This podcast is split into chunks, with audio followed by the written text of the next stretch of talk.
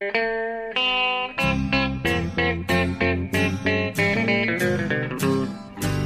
out there, we're on the air. It's hockey night tonight. Tension grows, the whistle blows, and the puck goes down the ice. The goalie jumps and the players bump, and the fans all go insane. Someone roars, Bobby scores at the good old hockey game. Oh, the good old hockey game is the best game you can name. And the best game you can name is Hallå, hallå, hallå, hallå, hallå, hallå, hallå, hallå, hallå. Hallå, hallå och välkomna till NHL-podcasten i Sportbladets regi med eh, Jonathan Hallåmannen Ekeliv som vi hörde där Ja. i Stockholm och eh, mig då Per Bjurman i New York City. Ja, Vi ska nu spela in vårt vad? 200... 84 avsnitt. Ja, du är ju noga med kronologin. Jajamän. Ja, 284 avsnitt har vi suttit här och pratat om NHL-hockey och de senaste månaderna har det varit lite konstigt. Eh, Ja, Jag hade inte tänkt det skulle bli så här, utan just nu när det är 4 maj så skulle vi ha hållit på med slutspelet för fullt. Det väl andra omgången hade väl börjat närma sig sitt eh, eh, klimax. klimax. Ja, precis. Jag tror det hade varit eh, där Game 6, Game 7 någonstans eh, de här dagarna nu alltså. Så det, Ja. det hade varit verkligt speciellt. Ja, jag hade kunnat sitta i Tiki-baren i Tampa nu alltså, istället för i den här jävla lägenheten. Ja, du börjar nog bli trött. Ja, Den är ju väldigt fin din lägenhet, det måste jag säga. Jag tycker verkligen det. Men, men eh, nu när du har suttit där konstant här i snart två månader så förstår jag att du, du hellre hade suttit i till exempel Tiki-baren. Som du skulle ha gjort då. Ja. Ja, ja, ja, ja. Men jag har kommit på man kan inte hålla på och, och, och tänka på och, och beklaga sig över allt man saknar här tiden. Det är ju lika för alla. Alla har blivit berövade det de vill göra egentligen. Exakt. Och, och, och, man blir bara totalt nedslagen om man håller på och tänker på det för mycket. Så eh, försöker låta bli. Ja. Eh, försöker vara positiv nu. Här i, i New York City så börjar det ju, ja det är fortfarande lika. Vi har ju, det är ju igenbommat och eh, öde och konstigt. Mm. Men det går i alla fall åt rätt håll. Vi har färre som blir sjuka, vi har färre som dör och vi har färre ambulanser som tutar hela nätterna. Så det, det, vi försöker vara positiva här. Ja, men det låter ju mer positivt än tidigare måste jag säga. Ja, ja och i, fast vi får se. Det är ju så vanskligt allting med, med hur man ska lätta på restriktioner och sånt här. I, I helgen var det väldigt fint väder här. Det var ju vår äntligen. Då eh, vill Och då är folk det till väldigt Central Park till exempel. Ja, det är väldigt svårt att hålla folk inne i de här lägenheterna. Då. I Central Park var det ju tydligen nästan kaotiskt och folk fick böter för att de inte höll social distancing. Och Nej. nere i East Village var det till och med folk som blev gripna av polis. för Oj, det de- var så pass till och med. Ja. Men vi får ju vara ute och jag var själv ute och promenera och gick i, jag tog en ganska lång promenad och det var ju skönt att vara ute men det är så konstigt här eh, att se New York på det här sättet. ja, det förstår jag. Det är lika konstigt som det skulle vara att se Orsa med en miljon invånare. Ja, det, det kan jag inte se framför mig om jag säger så. Nej, ja, lite som när, Borlä- när Peace and Love, den här musikfestivalen som störst, var som störst i Borlänge. Just det. Eh, När vi plötsligt fick 50 000 extra invånare. Då var det ju väldigt eh, förbluffande att se där också. Fast det här är på en lite annan nivå och, och precis tvärtom då. Ja, just det. Visserligen. Annars, hur, hur skulle du säga att det är hemma i Stockholm?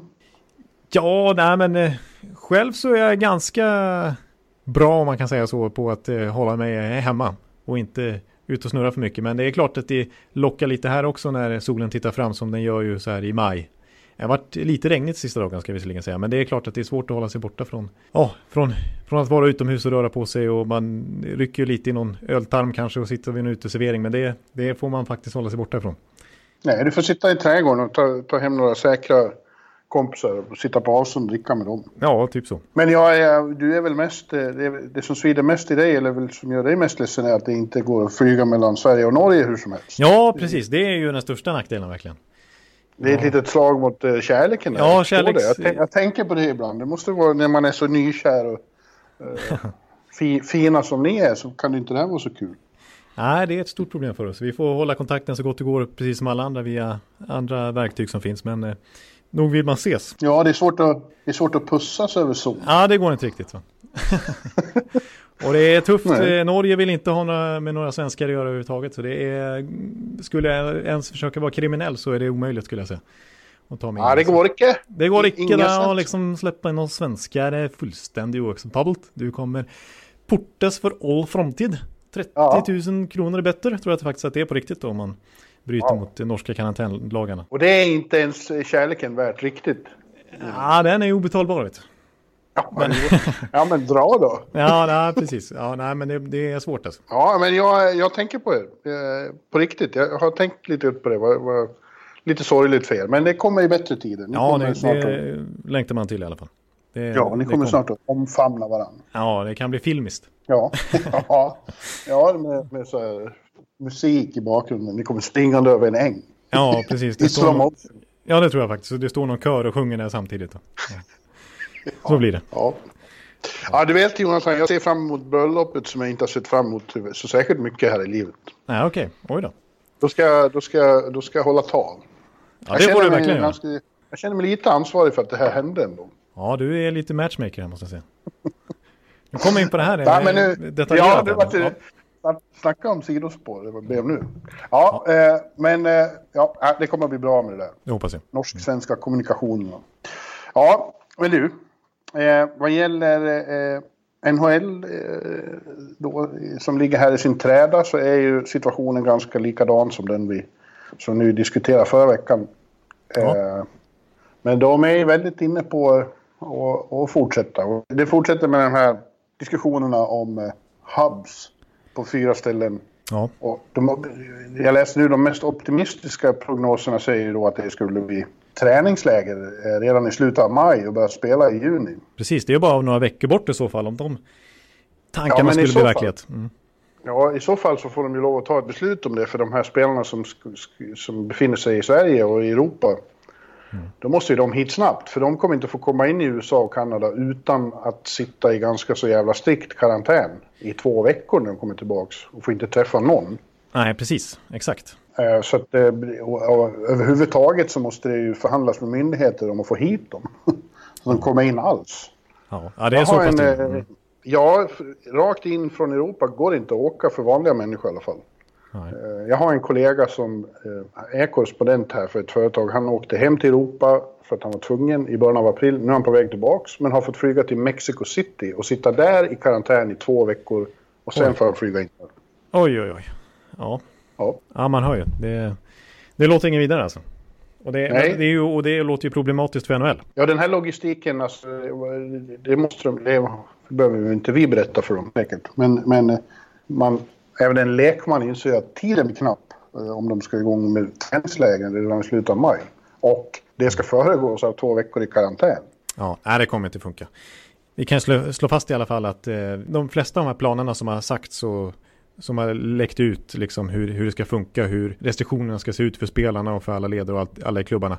Eh, De är ganska hårda, till exempel att om man går till Stanley Cup-final då, då kanske man är borta från sin familj i tre månader eller fyra månader totalt. Eh, Inklusive träningsläger och karantäntid och alltihopa. Och det, det här ska alltså spelarfacket rösta igenom för att det överhuvudtaget ska bli godkänt. Och det har ju läckt ut uppgifter att det kommer ju, spelarfacket kommer inte gå med på att man inte får träffa sin familj på tre månader. Nähä. Välkommen till klubben säger jag. Jag har inte träffat någon två månader. Det fungerar det med. Ja, Och jag får, in, jag får inga miljoner för det. nej. Nej, Nu visserligen. De, lät jag bitter. Nu lät jag bitter. Men jag, det är väl klart att det skulle vara hemskt att vara borta från fam... Eller hemskt. I, i, man får ju se det i perspektiv av allt annat här. ja. Det skulle vara en uppoffring, men den tycker man kanske att i, under de här omständigheterna skulle vara värt det.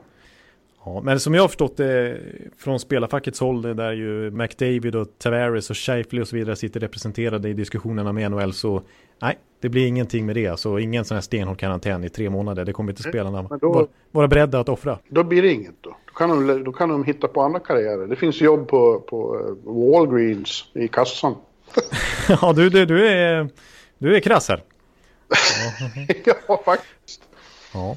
Nej, det, det Eh. pratas ju och därför är det mycket snack nu om logistiken och restriktionerna och hur allting ska vara uppbyggt och kraven på de här hub citiesarna, alltså de här olika arenorna som ska vara aktuella för att ta emot NHL-klubbar och spela klart eh, serien inför tomma läktare. Men då ska det funka med Det är så många moment. Alltså de ska, det ska finnas tillräckligt med logi i form av hotell. då. Och de hotellen kommer ju att bli eh, i sig satta i någon slags karantän. Att ingen får komma och gå där. Utan det blir deras värld.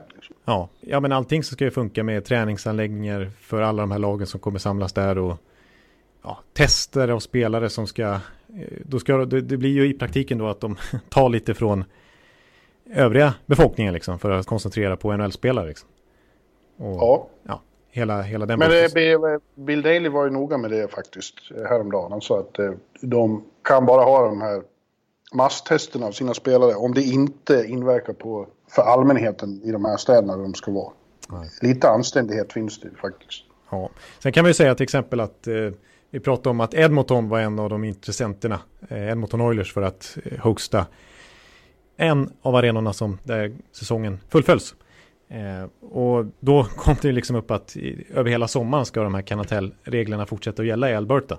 Men hälsomyndigheten i Alberta har öppnat för NHL att de är villiga att samarbeta för att spela hockey där faktiskt. Ja, att, eh, men å andra sidan gick självaste premiärministern i Kanada igår söndag ut eh, och slog fast att eh, det gäller även NHL-spelare, att ingen, att alla som kommer, anländer från andra länder än Kanada måste sitta i väldigt strikt karantän i två veckor innan de kommer in.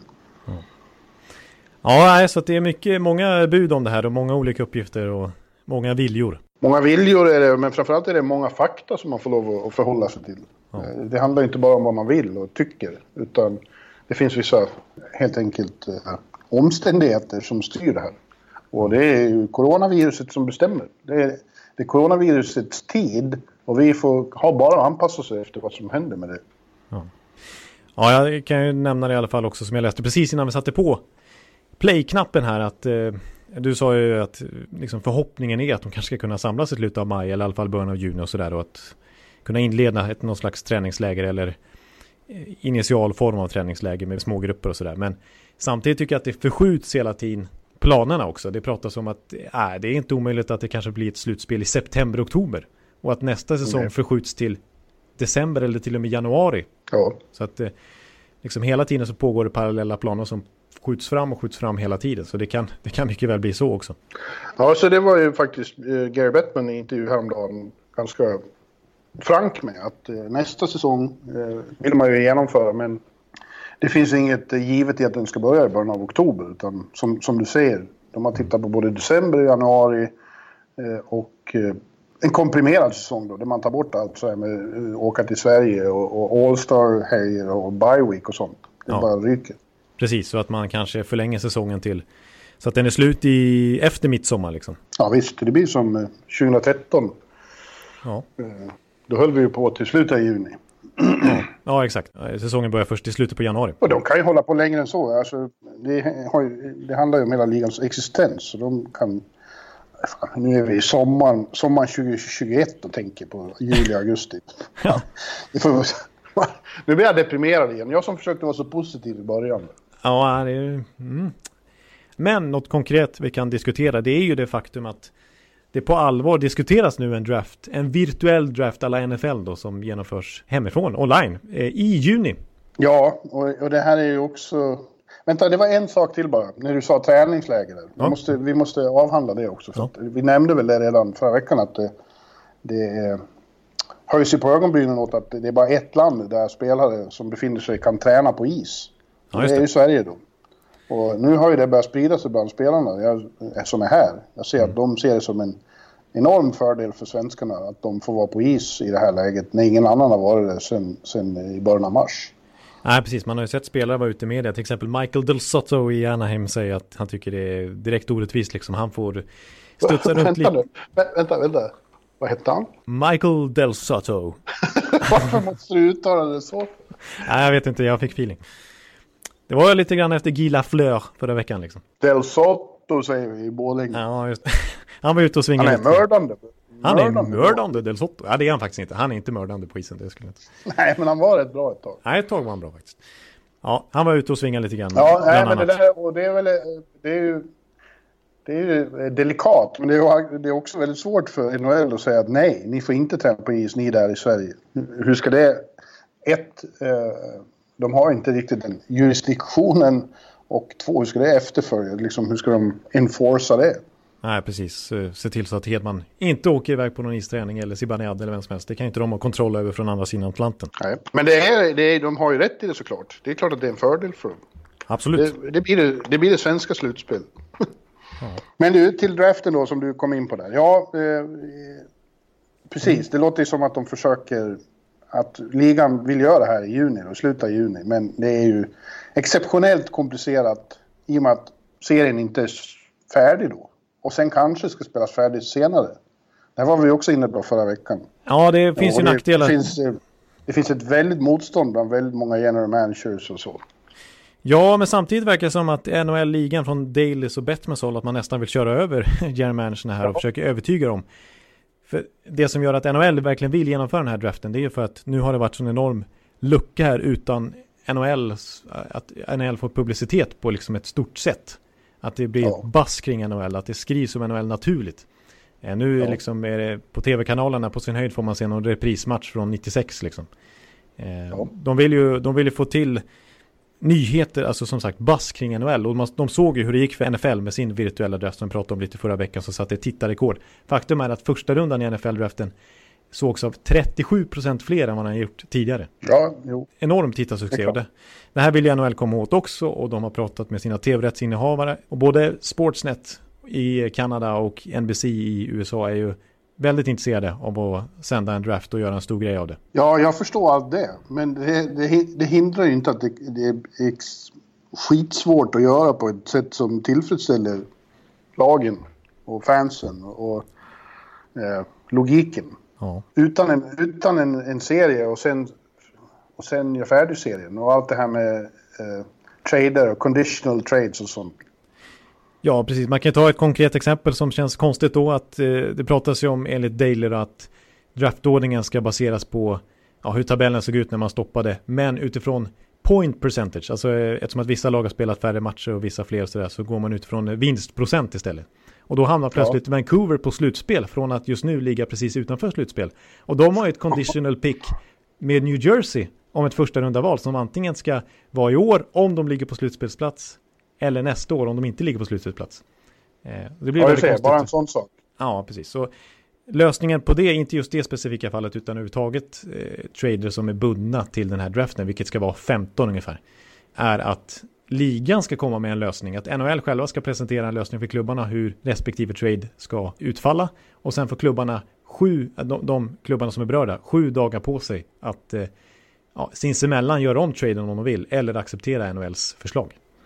Mm. Ja, det, finns, och det, finns, det här till exempel som vi pratade om förra veckan också som skulle kunna vara med Vancouver att eller något annat lag som ligger, ligger precis utanför slutspel och sen får vara med i draftlotteriet. Och vinner draftlotteriet säger vi men samtidigt går till slutspel och vinner Stanley Cup. Vilket ju blir väldigt konstigt. Det ska NHL lösa då genom att just i år just, just i år implementera det gamla draftsystemet där man bara eh, lottar om ett val och inte tre och att man maximalt om man vinner draftlotteriet kan flyttas upp fyra positioner så de lagen som ligger precis utanför slutspelet de hamnar kanske på tionde plats istället för fjortonde plats i draften. Vi får se hur det blir, men det, det, finns, eh, det finns mycket att diskutera kring det här och mycket som NHL måste komma runt om de ska få till den här draften och det här tv-eventet som de vill få till då i juni för att skapa mm. buzz igen. Men som Larry Brooks skrev i New York Post i söndags i sin Slapshots-krönika. Eh, är det något vi har lärt oss de här senaste decennierna så är det att det Gary Bettman vill, det får Gary Bettman. Ja, och, ja, och han har Han verkar vara väldigt eh, bestämd med att det ska bli en draft. Så att jag, jag, tror att det kommer bli av. Och det ska ju då beslutas den här veckan sägs det. De sitter i conference call just nu ja. när vi spelar in ägarna. Imorgon ska, på tisdagen ska general manager sitta i möte. Och eh, ja, det påstås att, att det här beslutet måste fattas relativt snart om det ska bli verklighet och att det kommer göra det. Ja, och, och, och som omständigheterna är, även om jag säger så att det är komplicerat och de kommer inte vara med. Alltså, eh, under de här omständigheterna så är det väl bara så att man får acceptera helt, vissa saker. Det är som eh, Björklöven och Modo i Sverige tvingades acceptera den fruktansvärda sanningen att eh, ja, de blir kvar i allsvenskan. Ja, precis. Eh, Trots att de, de gjort säsonger. Ja, ja. ja. ja Bettman sa ju faktiskt för första gången här nu att eh, de eftersträvar den perfekta lösningen men de inser att de kommer inte få till den perfekta lösningen utan de måste hitta det så gott det går att skapa perfektion i det här läget. Det får de eh, sträva efter. Ja, man konstaterar också att den värsta krisen NHL har gått igenom. Mycket värre än eh, lockouter och grejer. Ja, verkligen. På så många plan. Ja, men du, eh, ska vi komma in och lite på det som vi har eh, hållit på med och som pågår parallellt här va? Ja, eh, slutspelet pågår ju eh, faktiskt eh, ändå i, i ett parallellt universum utan pandemier. Det vill säga i bloggen. Precis, och där skulle jag vilja säga att du är ju på plats överallt va? Så där sitter du verkligen inte i din lägenhet och såsar utan du, eh, du är ju både här och där. Ett unikt slutspel så visar jag är på plats på varje match. Eh, eh, det är ganska otroligt. Även om de pågår samtidigt så? Ja, på något jävla vänster så har jag lyckats vara både i, vad har jag varit nu då? Philly, vilka mötte de? Philly, Washington, ja. eh, Toronto. Boston. Ja, just det. Toronto, Boston. Edmonton, Vegas och Nashville, Dallas. Men som, det, som jag skrev där, tidningen har ju varit vänlig nog att hyra med privatjet här. Ja. Det här slutspelet. Det är inte dåligt. Eh, det finns pengar här tydligen. ja, eh, ja, i fantasins värld kan allt hända. Ja, precis. Och det har det hänt i de här matcherna som vi ska komma till nu. Ja, eh, vi, jag sopade igenom eh, andra omgången i östra konferensen helt på eget eh, håll. Eller hann vi diskutera det redan förra veckan? Ja, det hann vi ju gå igenom eh, precis vad som hände i, i de matcherna på, på östfronten. Mm. Ja, men sen hade vi andra omgången i väst då. Där tog jag hjälp av min gästreferent Jonathan Ekeliv. Som fick referera de två första matcherna eh, i respektive serie och la upp eh, bollen åt mig så jag kunde fortsätta sen. Ja, just det. det var, jag tyckte det var väldigt roligt själv att få, få det upplägget, så det kommer att fortsätta. Ja, men det var ju kul. Tills vi når finalen, då kommer det bara bli en match i taget, eh, inlägg efter inlägg. Ja, just det. Det är alldeles för dramatiskt för att uh, slänga bort allting på en gång, utan det, det kommer dra, dras ut på tiden helt enkelt. Ja, och, och du, du kommer vara med någon match då och då också. Jaså, okej. Okay. Ja. ja, du får förhålla dig till, ja, vi får förhålla oss till varandra. Ja, nu i alla fall då. ja. Så var det i Nashville, eh, Dallas-Nashville då, och där eh, vann ju Nashville faktiskt. Ja, de vann hela ballongen där. De, vad blev det till slut? 4-2 i matchen, ja. Ja. Eh, mot Dallas. Trots att det var Dallas som hade hemmaplansfördel. Trots att jag måste ändå säga, skickade vidare dem i första rundan mot Colorado. Och påstod att deras eh, tajta defensiv, Bishop i kassen, strukturen nötte ner Colorado som inte riktigt lyckades tränga igenom den trots sin speed och unga entusiasm. Och, men det, det bet inte på, på Nashville. Eh, som ju i sin tur slog ut regerande mästarna St. Louis i första rundan och också hade väldigt massa självförtroende och på något sätt ändå gick in i den här serien som lite underdogs. Så att, nej, 4-2 matcher till, eh, till Nashville. Ja, och, och eh, du fick det ju till att de fick hjälp av Pierre Maguire nästan. Han fick en ja. puck i, som studsade i hans huvud, rikoschett tillbaka på isen och så in i tom bur. Ja, i första matchen så, så, så dumpade, ja när Dallas tryckte på för en kvittering i slutet så, så skickade Mattias Ekholm undan pucken och, och den studsade då på Pierre McGuires gässa mellan båsen där och sen så in i mål. Det, det godkändes ju inte det målet men, men efteråt så var ju Pierre McGuire stora Nashville-hjälten. De omfamnade honom som att det vore TV-pucksfinal ungefär. Ja, så var det ju väldiga skandaler i den här serien. Med, eh, först då att eh, Dallas försökte störa Nashville genom att, att krympa deras tröjor i tvätten. Ja, det hände ju då eh, mellan de två första matcherna och det, det gjorde att Nashville hade ju inte, de fick ju inte på sig dem helt enkelt. När, när så de fick ju låna från fans. Det är ju ganska, det, det är ju, det, vi har ju själv åkt sträckan Dallas-Nashville. Det går ju att ta sig den relativt snabbt. Eh, mm. tar ju några timmar. Men så det var ju en hel del Nashville-fans på plats. Så de lyckades ju lösa det här med kort varsel och, och, lämna över sina tröjor. Men det innebar ju i sin tur att Rocco Grimaldi och Austin Watson fick spela med Philip, signerade Filip Forsberg-tröjor. Ja. För att det fanns, ja. fanns inte tillräckligt med fanströjor till dem. Så tog Nashville då hem sen i match tre när de kom till, till uh, Bridgestone Arena. Då hade någon under natten varit inne och mixtrat med Dallas slipmaskin. Så under uppvärmningen ja. så visade det sig att alla Dallas-spelare hade fel slipning och harkade omkring på isen. Ja, ja exakt. Och det syntes ju verkligen sen när, matchen började, för de lyckades ju inte justera det. Ja, ja nej. Men det, Nej, det var, det var rörigt. Ja, det var utredningar på höger och vänster, men de lyckades ju aldrig faktiskt bevisa att det var klubbarna själva som låg bakom det här. Nej, det är mycket konstigt att ligan misslyckades med det tycker jag. Ja, det är faktiskt ja. lite konstigt. Ja. Och sen fick jag ju dit Hek, vår, vår eh, Nashville-supporter i, i, I bloggen? Kommentatorspåret. Ja, just det. I bloggen. Han eh, bor ju i Bristol i Tennessee, men har aldrig varit i Nashville när jag var där. Men nu fick vi ner honom med sin hund och Manfred. Ja, det här är rörigt. Vi ska inte förvirra läsarna mer. Men Manfred vart i alla fall maskoten när de vann Game 6 hemma i Bridgestone och gick vidare till konferensfinal. Ja, alltså de åkte runt med Manfred som vore hans Stanley Cup-bucklan. Ja. På isen och lyfte upp han och sådär. Så, ja, eh, så det blev en bra första upplevelse i Nashville för, eh, för Häck. Ja. Mm. Sen var det ju såklart alldeles för mycket fantasier om Martins Barbecue och Honky Tonk på Broadway som har varit alldeles vemodiga av att skriva om det. Ja, eh, Kalle Järnkrok eh, sa ju vid något tillfälle på någon morningskate att det, det, det luktade om er. Det märktes att ni hade varit ute och snurrat på Martins Barbecue kvällen innan. Ja, ja, ja precis. Ja, eh, men eh, det blev konferensfinal och den får de då spela mot eh, Edmonton har det visat sig. För att eh, de slog ut eh, Vegas, skrällde mot Vegas och vann med 4-1 i serien där. Ja, det var en skräll för att jag sa i förra veckans avsnitt att jag tippade Vegas som den stora contendern i väst utifrån hur det gick i slutet på grundserien så som du refererade tidigare och som det gick i första rundan också där de var helt överlägsna vann med 4-0 i matcher mot Winnipeg. Men Edmonton eh, är riktigt bra, framförallt Conor McDavid och Leon Draisaitl. Mm. Eh, så att det här, det här tog det stopp. Eh, även ja. om Vegas faktiskt vann första matchen. Ja, ja men det varit, eh, Edmonton är inne i någon slags historiskt stim och framförallt den nykomponerade kedjan med eh, Conor McDavid, Leon Draisaitl och, och Joakim Nygård. Ja. Eh, de spelar hockey på en nivå som ingen någonsin har sett i historien. Nej, det, det låter bra. Ja, mm. det, det mest anmärkningsvärda med den här serien var ju då annars att, att du introducerade den tyske skribenten. Ja. Vad hette han nu Jürgen, Jürgen Dreschler. Från Frankfurt. Ja, precis. Han jobbar för eh, ADR, tyska tv-bolaget där. Ja, det han... blev ju bråk först. Han hade tagit min plats på pressläktaren i Team Mobile. Ja, han har ju aldrig varit på en NHL-match förut. Han har varit på någon eh, lite tyska ligan och sådär. Men, men eh, det var första, han blev utsänd då nu för att de insåg att Leon Draisaitl håller på att göra något stort. Så då måste faktiskt tysk media vara på plats. Men han fattar ju inte hur konventionerna och reglerna och liksom kutymen ser ut på en pressläktare i Nordamerika. Nej, inte alls. inte alls va, utan, utan han hamnar ju faktiskt i bråk med dig direkt. Och... Ja. ja, men det löser sig. Så vart vi kompisar. Sen hamnade han i bråk med DeBoer istället. Och gav ja, honom fingret på presskonferenser och sånt. Ja, precis. Han var inte helt eh, objektiv om man säger så i sina frågor. Nej. Eh, så att eh, han fick Vega, reta upp Vegas ganska ordentligt. Alltså.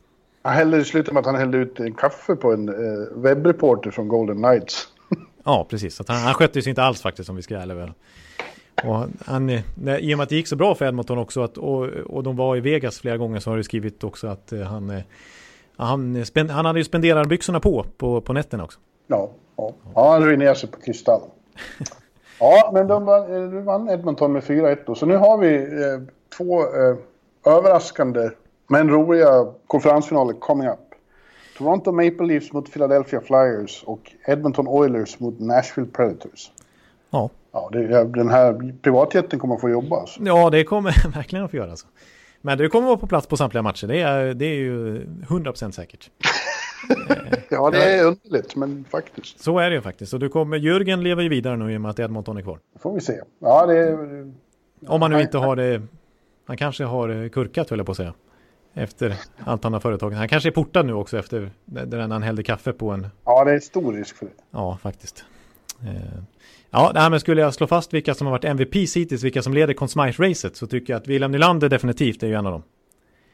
Ja, han, Carter Hart och Conor McDavid skulle jag säga. Det är väl de tre som slåss om det. För Carter Hart ja. har ju fått något enormt genombrott i det här slutspelet. Han har varit enorm för Flyers. Så ja. det, är de, det är de tre. Ja, det, ni, ni får hänga med här. Det kommer att bli oerhört dramatiskt eh, såklart framöver. Ja, precis. Om det inte redan har varit det så, så, så kommer det bara bli ännu mer. Det här kommer bara växa dramatik. Ja. Ja. Eh, fortsättning följer förmodligen redan nästa podd om ni inte hängt med i bloggen. Precis. Ja, jag tror vi börjar närma oss en upplösning framåt helgen här. Ja, du tror det? Ja. Spännande. Ja, ja du, eh, vi har ju vår serie också. Eh, för övrigt ja. så, apropå serier, så håller jag på och, och eh, kulminerar med min All-Star-serie på, på Sportbladet också. Jag har ju gått igenom alla, eller ska gå igenom alla 31 lagen i ligan och tagit ut deras best of femma någonsin. Ja, precis. Mm. Eh, och det har ju pågått i långt över en månad och nu är jag framme vid i sista veckan och bara tunga lag. Vi hade Detroit idag måndag, Rangers coming up och så Edmonton och Montreal. Oj, oj, det är de stora dynastierna höll jag på att säga. Ja. Det är, det riktigt stora lag. Mm. Ja, det är roligt. Det är, det är roligare att ta ut eh, Montreal än Vegas, som man säger. Ja, precis. Du, Vegas var inte så mycket att välja på, om man säger så. Nej, men även sådana som Columbus och Minnesota, de som inte har funnits så länge, det blir ju liksom ganska torftigt. Ja, jo, det förstår jag. Även om Tampa säkert var kul ändå. ja, jo, ja. Men inte lika kul som Detroit, där vi Nej. hade Terry Sawchuk och, och eh, Niklas Lidström och, och, Red Kelly och, och Gord Howe Ja, det är Mr Hockey himself i laget. Ted liksom. Lindsay. Ted Lindsay Award, ja. Mm. Och Red Kelly där som du skrev, som har eh, vunnit fyra Stanley Cup som back och sen bytte till Toronto och vann fyra Stanley Cup som center. Ja, det, det är bra jobbat. Det är faktiskt helt otroligt. Ja, det skulle man vilja se någon annan göra nu. Det, typ eh, Chris Letang, han har vunnit några gånger med Pittsburgh. Han kan väl bli center i San Jose nu eller något sånt där. Ta, ta några nya Stanley Cups. Det är ungefär samma historia. Det är helt omöjligt att tänka sig faktiskt. Ja, men det var, det var så Red Kelly gjorde. Ja, att, ja. ja han är med i Detroits storlag förstås. Definitivt. Normally being a little extra can be a bit much. But when it comes to healthcare, it pays to be extra.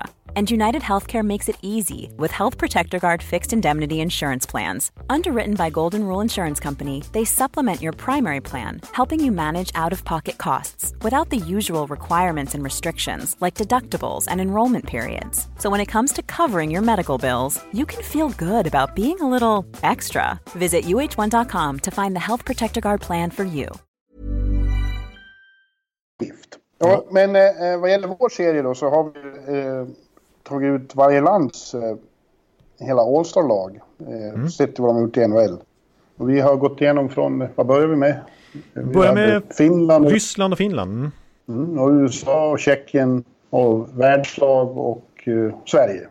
Och Kanada. Och Kanada. Kanada såklart. Ja, precis, världslaget var ju övriga Europa, typ Slovakien, Tyskland. Vi klumpade ihop Danmark, Norge, Schweiz och sådär. Men eh, bara för eh, att knyta ihop det här med en väldigt snygg rosett så mm. tänkte vi att vi tar ut the best of the best också. Det absoluta världslaget. NHL All-Star genom alla tider. Precis, nu är det verkligen, eh, nu skiter vi i nationalitet och så här. Nu tar vi det bästa NHL kan ställa upp, koka ner det till det bästa vi har. Ja, och det betyder att många, samtliga namn återkommer från tidigare och så. Och det blir ju, per automatik blir rätt mycket kanadensare. Det är svårt att komma runt. Ja, så att eh, jag ska släppa en liten bomb för det här som du inte har koll på nu faktiskt. Med tanke på det när jag tog ut mitt eh, lag. Jaha. Eh, jag har nämligen 16 av 21 kanadensare och det gjorde att jag parallellt tog ut ett eh, all time bara Europalag också. Jaha, ja. Bara för att liksom belysa lite de europeiska insatserna också. För det, det blev så mycket Kanada här och jag kunde inte peta någon av de här kanadensarna. Så att, eh, så att jag har ett, ett parallellt lag som jag kommer eh, läsa upp också. Jaha, och då har ju du, du har ju förstört för mig. Då. Jaså? ja. Nej då, det har du inte alls det. Eh, vi, vi, vi, bara hoppas ju då, jag och 70 000 läsare, lyssnare, att du inte begår samma misstag som förra veckan. Jävlar vad skäll du har fått för eh, Elias eh, inkludering i, i Sverigelaget. Det var inte bara jag som hade invändningar om man säger. Nej, jag har fått en eh, skitstorm höll jag på att säga. Nej, men det har varit på både Twitter och på gatan höll jag på att säga och i mailkorgen och så vidare. Det var inte populärt att ta ut Elias Pettersson efter två säsonger i ett all time svenskt lag före Bengt-Åke Gustafsson. Och hur kan du argumentera för att han är före Pelle Eklund till exempel? Ja, men, eh, men eh, på gatan, menar du att folk har kommit fram? Hör du? Nej, det ska jag inte säga. Det är snarare kollegor i så fall då. Men, eh, Hemköp, Hemköp i Örby där. Ja, där skulle det kunna hända. Vet. Ja, om inte annars skulle herr Landeskog kunna komma fram. Precis, Tony Landeskog. Eh, jag skulle kunna bli sur att Gabriel Landeskog inte var med. Ja, ja. Det kommer sen. Men... Det kommer sen. Nej, men med, får, får jag hålla ett kort försvarstal till då med tanke på hur mycket skit jag fick? Såklart. Ja, ja, men jag tog ju Elias Pettersson för att Visst, jag håller med om det här att, och det var eh, bara några minuter tidigare avsnitt så argumenterade för, för liknande att man inte kunde ha med Rasmus Dahlin. Eh, för att han har varit med alldeles för kort tid. Men han har inte presterat på samma sätt som Elias. Det avtrycket är det som jag tycker är så coolt med Elias. Att han på ett sätt som väldigt få andra svenskar har gjort i NHL-historien tagit en hel metropol med storm. Han har blivit den självklara publikfavoriten. Han är ju Vancouver Canucks just nu. Ja. Och, och, han har ju varit deras bästa spelare ja, i konkurrens med Jakob Markström det här året. Blev uttagen till All-Star-matchen båda säsongerna. Han vinner Calder Trophy direkt. Han eh, sticker iväg med ännu mer poäng den här säsongen. Eh, och jag menar att hans högsta nivå redan nu är liksom i nivå med vad Bengt-Åke Gustafsson och eh, Patrik Sundström kom upp i till exempel också. Under sina NHL-karriärer. Nej, nej. Jo, det tycker jag. Nej, nej. ja, nej, vi, vi, vi får... Eh, agree to disagree. Ja, det är, det är uppenbart. Ja. Du, innan, innan, eh, eh, innan du går vidare så skulle jag, jag glömde det också, jag tänkte skryta om oss i, i Professional Hockey Writers Association har i, sen, sen två dagar tillbaka en, en eh, insamling till, eh, för skyddsutrustning åt, åt doktorer och sköterskor i sjukvården. Ja. Det målet var att få ihop 8500 dollar.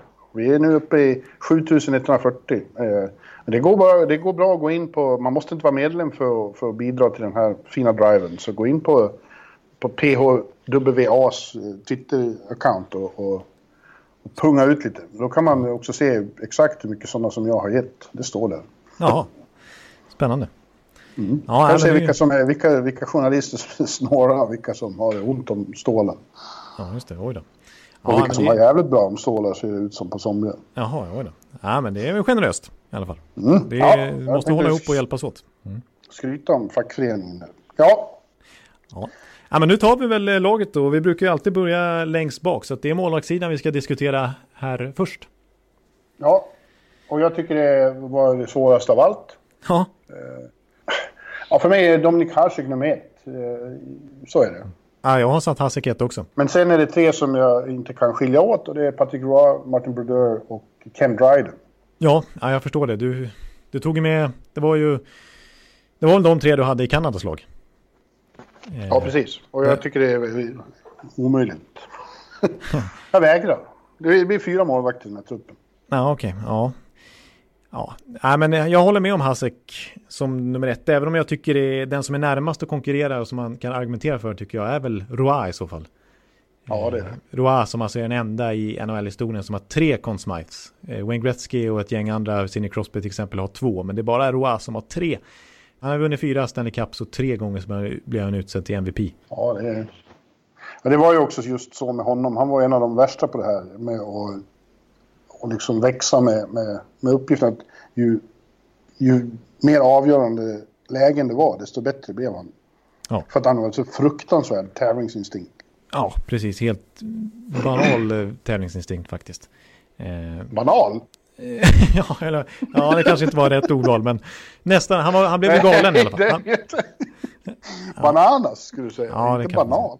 nej, nej, förlåt. Eh, ja, men Hasek i alla fall, alltså det eh, som vi konstaterar i Tjeckien-avsnittet, men som jag tycker är rätt coolt när man kollar på hans siffror och liksom förhålla sig till var ju att han blev ju inte starter i NHL förrän han var 27-28 år. I och med att han kom från Tjeckoslovakien sent och sen hamnade i Chicago först där Ed Belfour var given första keeper och på den tiden var det inte så vanligt med europeiska målvakter i NHL överhuvudtaget. Så han liksom banade lite vägen. Han var en av de första som verkligen slog igenom och blev första keeper och visade att vi är värda att satsa på också.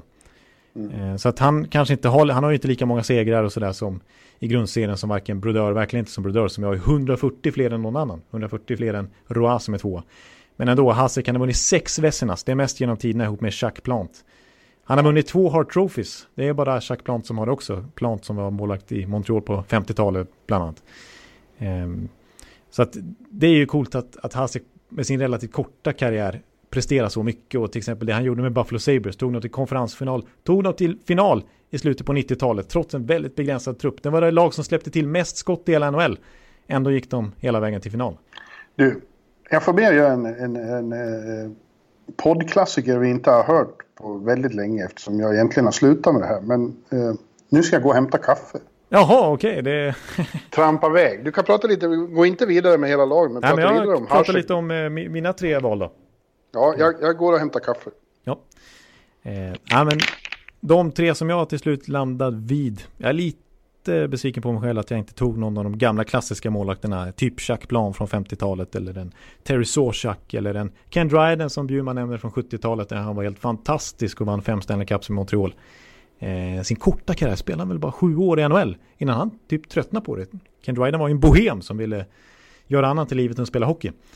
Eh, men ja, jag landar vid Hasek som nummer ett, Roa som nummer två och så blev det då den målvakt som har flest segrar genom tiderna och flest nollor genom tiderna och spelar så otroligt länge. Martin Brodeur som tredje keeper. Ja. Nu är jag tillbaka med mitt kaffe. Jag måste förklara det där för att eh, du vet ju att jag dricker kaffe som en, som en kamel dricker vatten när de får tillfälle. Ja, det, det har jag sett med egna ögon. Eh, men eh, under den här karantänen under den här, har jag fått lov att sluta det för att eh, det visar sig att när man inte gör någonting, man bara sitter inne och inte ger slut på någon energi, då blir koff koffeinet för eh, starkt. Så att jag ligger som en jävla glödlampa i sängen när jag ska sova. Ja, det går inte. Nej. Men nu har jag ändå börjat, för nu har jag så mycket att skriva just idag, så idag tänkte jag att det är bra om jag blir som en glödlampa. Ja, precis, exakt. Och här i, här i podden också. Vi har ju mer än halva laget kvar också.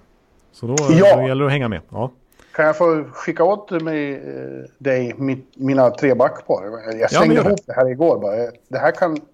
Jag är rädd att det kan bli så att jag glömmer bort någon som jag hade med i Kanadas lag och nu är de inte med här. Och det är... Ah, jag vet inte. Mm. Jag har Bobby Orr, Niklas Lidström, Ray Bork, Paul Coffey, Larry Robinson, Dennis Potvin. ja, jag förstår. Ja, Potvin. jag förstår. Potvin kommer faktiskt inte med i något av våra Kanadalag. Det känns som vi glömde Nej, det bort honom lite var grann. konstigt att jag, att jag bara plockade upp honom. Det, det kände jag också. Vad hade vi där då? Ja, det hade vi eh, Doug Harvey och vi hade. Al McInnes. Ja, Doug Harvey då. Vi säger han och Larry Robinson. Det blir ett eh, rejält Montreal-par där. Ja. Men Ja, Potvin var ju alltså, jag skrev om Islanders här sist, Potvin. Alltså, man får inte glömma, han är den bästa back som har spelat i New York-området någonsin. New Yorks egen Bobby Orr. Ja, var inte han på, ja verkligen, var inte han på till och med på Time-omslaget en gång tror jag? För att han var så bra. Ja, säkert. Och är fortfarande så avskydd av Rangers och avundsjuka Rangers som att han fortfarande fast det har gått hundra år sedan han slutade, är föremål för en ramsa varje kväll. Potvin suck. Potvin Ja. Men du vet eh, vad den kommer, vad det, vad det bygger på? Nej, det får du berätta. Ja, det var ju eh, 79 eller 80, han bröt ju benet på Lillpröjsan, Ja, Nilsson. just det, så var det. Och det där var ju jävligt upprört över. Det ansågs vara en ful tackling och så vart det, de spelade någon trudelutt på orgeln.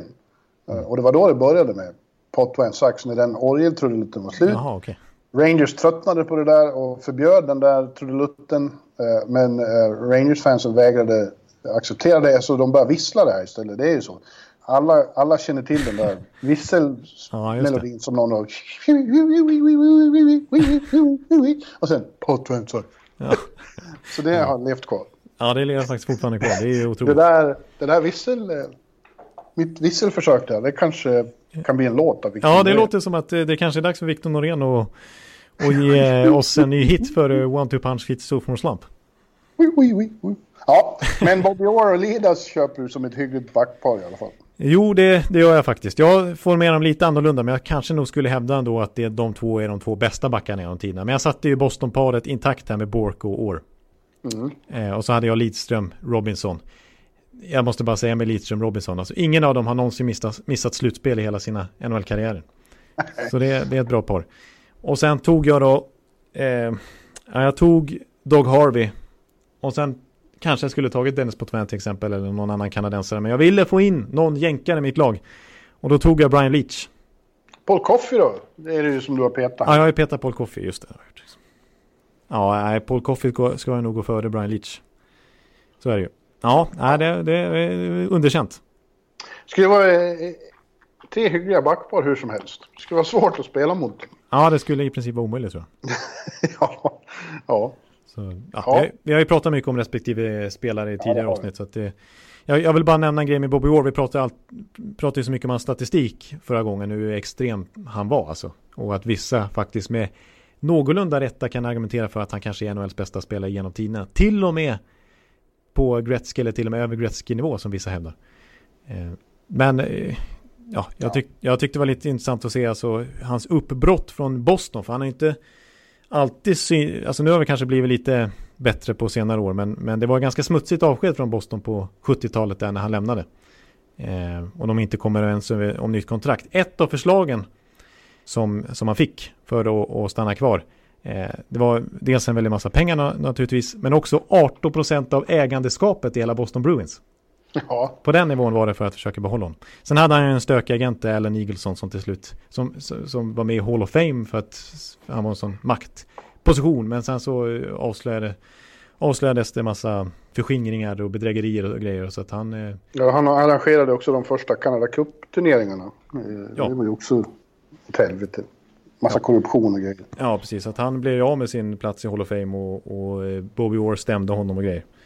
Eh, Så det var, ja, det var mycket, mycket ekonomiskt kring Bobby Orr på den tiden också. Han var den första spelaren att tjäna över en miljon dollar till exempel.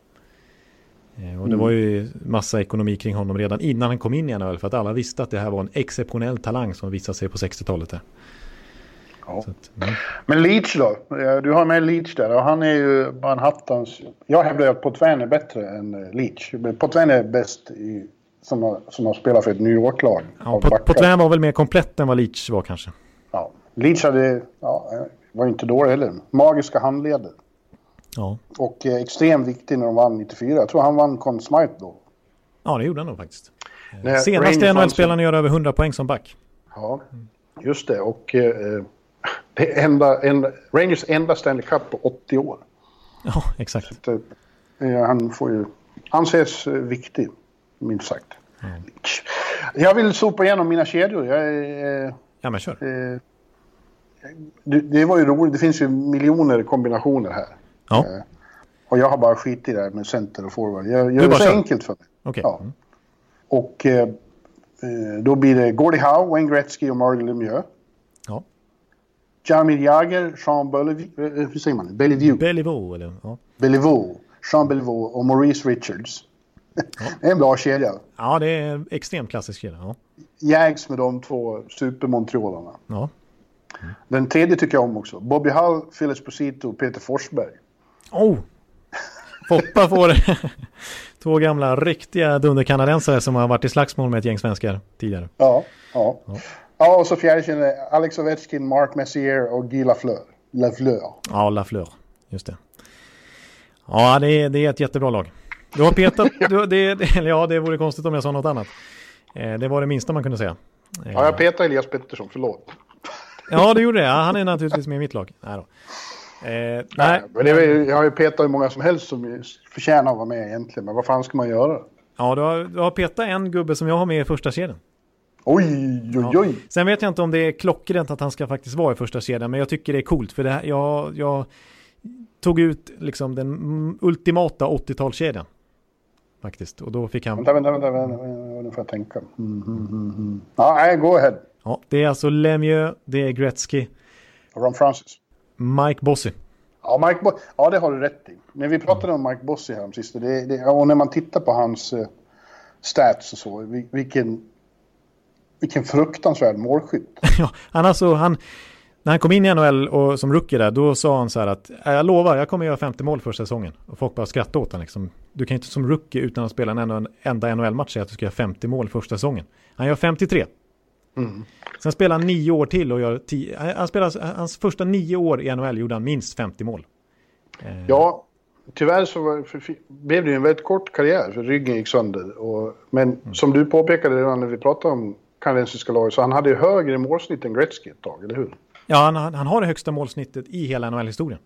Ja. Eh, alla, även om vi räknar in Lemieux, Gretzky, Ovechkin och så vidare. Han, och Brett Hull. Tänk om han hade fått tio år till, då hade han ju... Han var ju typ 30 när han slutade bara. Ja, precis. Så på, på de tio åren han spelade i NHL så vann han ju fyra Stanley Cups. Och han vann Conn Smythe, han vann Calder, han vann skytteligan och allt möjligt. Flera gånger. Så att, Ja, ja jag, jag, här har jag inga... Även om jag inte, han inte var med i mitt lag nu så, så applåderar jag det valet. du, du köper det? Ja, så att ja, man vill ju se de 80-talsgiganterna ihop, Bosse, Gretzky och Lemieux. De skulle göra ett och annat mål känns det som. Det, det känns som det, de skulle, det skulle de faktiskt göra. Äh, sen som min andra kedja så har jag då... Eh, tyvärr så har jag inte Bellevaux och eh, Richard ihop, utan har, här har jag Richard, eh, The Rocket, och så har jag han ihop med Esposito och Mr Hockey Gordie Howe. Mm. Och sen har jag då Ovechkin, Crosby och Jagger i tredje kedjan. Ja, det är inte så dumt. Nej. Eh, och sen har jag då en eh, Selke Trophy-värdig fjärde kedja då med Mark Messier, Steve Eisenman och Sean Bellevaux. Ja, Eh, men Foppa fick inte vara med. Inte lätt. nej, alltså jag fick inte med Foppa, så jag, jag hade med han på min... Eh, jag sa ju det i förra avsnittet att han skulle vara med, men jag, jag kunde inte peta liksom Boss, jag kunde inte peta Bellevaux eller Messier eller Crosby heller alltså. Eh, Nej. Ja, det gjorde jag. Jag tog mig för, för jag ville ha... Jag tycker den kedjan är underbar. Bobby Hull, Phil Esposito och Peter Forsberg. Ja, ja den är sjuk. Alltså jag fick alltså peta Bobby Hull. Jag tycker även att Ja. Brett Hull var ett namn för den här eh, uppställningen. Men det... Alltså, men jag måste bara få säga det här om, Sidney Crosby, liksom. Alltså, även i ett historiskt perspektiv, vilken otrolig meritlista han ändå har. Ja, det måste du få. Ja, för det kanske man glömmer bort nu eh, mitt uppe i hans karriär. Men alltså, det här är priser han har vunnit minst två gånger. Hart Trophy som grundseriens MVP, Conn Smythe Trophy som slutspelets MVP, Art Ross Trophy, poängligan, Morris Richard Trophy, skytteligan, Stanley Cup tre gånger. Eh, och utöver det så har han, han har vunnit allt han har ställt upp i. Vi räknar ju bara NHL i den här sammanställningen. Men han har vunnit VM-guld, han har vunnit ja, två VM-guld, två OS-guld, han har vunnit JVM-guld, han har vunnit World Cup och sådär. Så att allt han har ställt upp i har han vunnit. Och det mesta Ja. två gånger dessutom. Ja, Det är rätt vasst. Måste man säga. Eh, Och Ovechkin då som kommer med här naturligtvis, som, som vi tidigare i podden har benämnt som kanske tidernas bästa renodlade målskytt i konkurrens då med Mike Bossy. Eh, ja. Han alltså att det var lite lättare på Bossys tid att göra mål. Ja, det ska, man, det ska man verkligen säga. Så det som är coolt med Ovechkin det är att han faktiskt har eh, flest skytteliga-segrar i NHL. Åtta stycken, det är ingen annan som har kommit upp i det. Så att det, det gör ju verkligen fog för att argumentationen kring Ovechkin som den bästa målskytten genom tiden. Mm. Eh, Om man jämför med till exempel tvåan på den här listan, Bobby Hull som har vunnit sju gånger. Han spelar ju i NHL när det var bara sex lag. Ja, och han platsar inte i ditt lag heller. Nej, precis. Jävla sopan. Sopa ja, ja precis. Ja. Eh, nej, så att... Eh, eh, får jag säga en cool grej med, med eh, Bellevaux också? Ja, du får säga hur många coola saker du vill. Ja, ja, precis. Nej, men, eh, för att han kommer vi inte in så mycket på i vårt Kanada-avsnitt. Men en, en, eh, en cool grej med honom som jag måste nämna, det var att han, han var ju inte intresserad av att bli en professionell hockeyspelare. Han var otroligt dominant i en amatörliga i Quebec. Så att eh, Montreal Canadiens såg att om vi bara får han till vårt lag så kommer han vara dominant i NHL också. Men det är bara att han inte vill. Det är ju det som är ett stort problem. Han vägrar att skriva på ett proffskontrakt med Canadiens utan ville bara spela lite på skoj. Eh, Montreals lösning då, det blev att köpa upp hela den där amatörligan och göra den professionell. Och på det viset så, ja, då lyckas de till slut få honom att skriva på ett proffskontrakt med Montreal istället.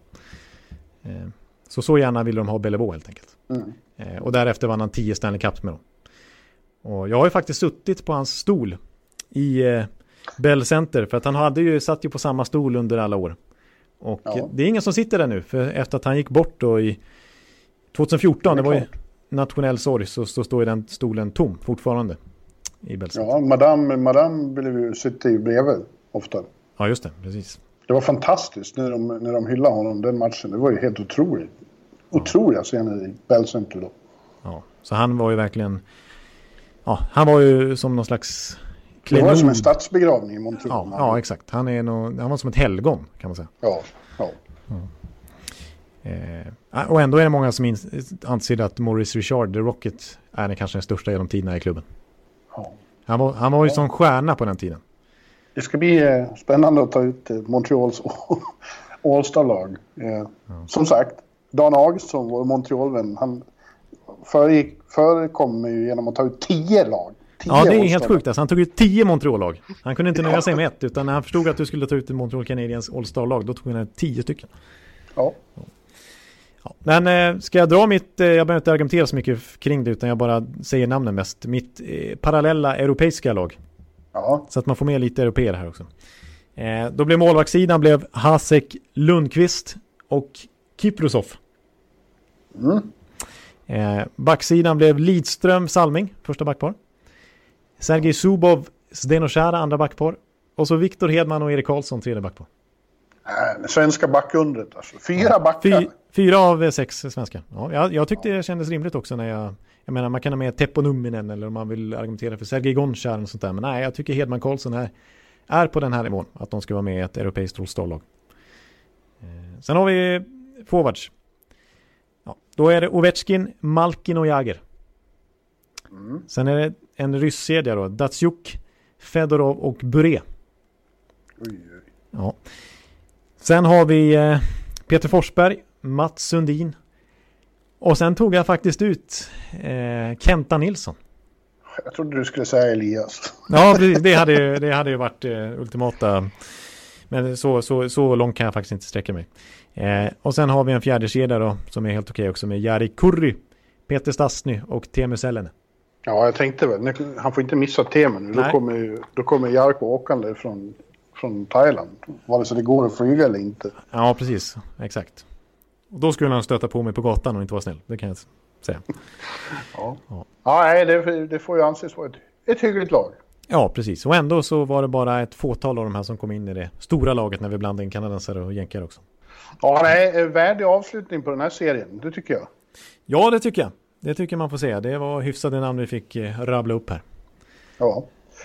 Och eh, ja, vad ska vi nu då? Ja, nu måste vi hitta på nya ämnen då. Så att vi, har, vi har fått lite förslag, så vi får väl diskutera det i veckan som kommer. Men eh, har ni nya förslag på ämnen eller serier eller något liknande vi kan eh, dra och sätta igång här som fortsättning. Eh, då, är vi, då är ni varit välkomna att mejla eller kontakta oss på Twitter eller, eller på gatan till och med om ni nu ser oss där. Det är inte så lätt. Nej, alla minns mig. Ja, precis. Nej, det, det kan nog bli tufft. Eh, men vi, vi är kontaktbara på andra sätt. Det är vi och vi kommer hitta på något. Men eh, som sagt, förslag är välkomna. Ja. Eh, vad ska du göra nu då? Ja, nu ska jag faktiskt, eh, jag sitter ju på jobbet här så jag ska återgå till min arbetsstol och mm. Göra det jag brukar göra. Jag ska gå eh, iväg med tvätten, det fungerar fortfarande. Ja, men det är ju positivt. Eh, och sen ska jag, om jag vågar så ska jag eh, klippa mig själv ikväll. Oj, oj, oj vad stort. Eh, det blir spännande. Eller jag klippa mig, jag har en trimmer. Jag får lov att ta, alltså, jag har fått vad som kallas här nu coronafrissa. För att ja. eh, alla, alla frisersalonger och, och barbers och så, det är ju igenbommat. Ja. Så folk börjar inte se kloka ut liksom. Nej, man har sett i eh, vissa eh, skägg och mustascher och frisyrer som... Ja, jag, jag ser ut som en 75-årig tant i, i, Esk, i Eskilstuna. Okej. Okay. Eh, så jag... Så jag, det vill man fler se. Ja, det, det ser inte Och jag har så jävla tjockt hår. Och det ska väl eh, egentligen gubb, gubbtjuvar som snart fyller 53 vara glada över. Ja, det är en bra men, hårväxt på dig. Mm. Men eh, det blir så varmt. Nu håller det på att bli varmt nu och då blir jag helt knäckt av att gå med en ryssmössa på huvudet. Ja, okej, okay, okej. Okay. Ja, ja, ja. Eh, så att jag, jag ska, eh, om jag bara samlar tillräckligt mod så ska jag ställa mig i badkar och köra trimmer i, i frisör. Men hur ska det gå till? Liksom, jag är så nervös för det här. Hur kommer det se ut bak i nacken? Liksom? Hur kommer man åt allting där? Du, jag är ingen expert på det här.